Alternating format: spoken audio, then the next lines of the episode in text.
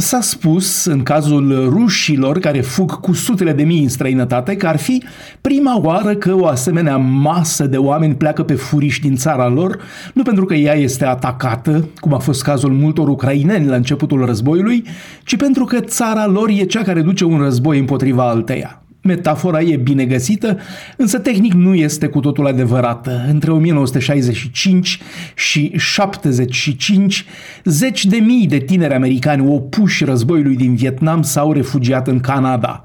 Cu totul, cifra lor e considerată a se fi situat între 30.000 și 40.000 de oameni.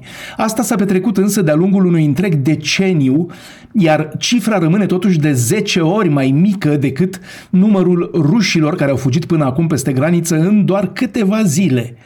Este un caz în care ar putea funcționa obiecția de conștiință.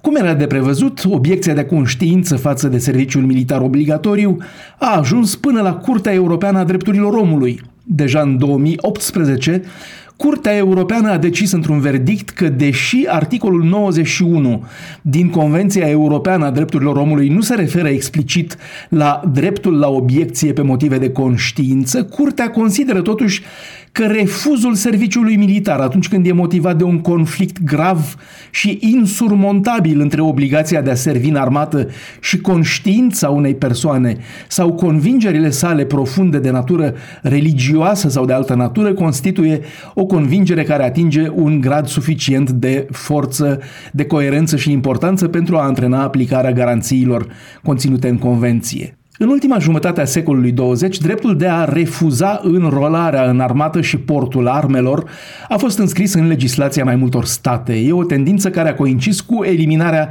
serviciului militar obligatoriu în mai multe țări europene, între care Marea Britanie, Germania, Irlanda, Olanda, Belgia, Italia, ba chiar și România. Desigur, acolo unde armata nu mai este obligatorie, noțiunea de obiector de conștiință cade de la sine.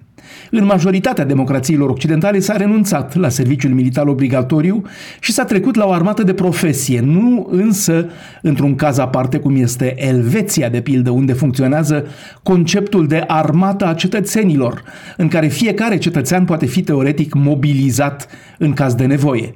Puține sunt celelalte țări europene unde se mai practică recrutarea, care de altfel poate fi întotdeauna înlocuită printr-un serviciu civil, în general cu câteva luni mai lung. Țările care încă mai recrutează sunt Austria, Grecia, Cipru, Danemarca, Finlanda, Lituania și Norvegia. Germania a suprimat serviciul militar obligatoriu în 2011, însă în mod legal serviciul poate fi reintrodus oricând. Suedia discută acum în mod foarte serios reintroducerea serviciului militar, mai ales în fața amenințării ruse. Chiar și în Franța, Emmanuel Macron a spart un tabu lansând ideea reintroducerii serviciului militar. Bruxelles, Dan Alexe pentru Radio Europa Liberă.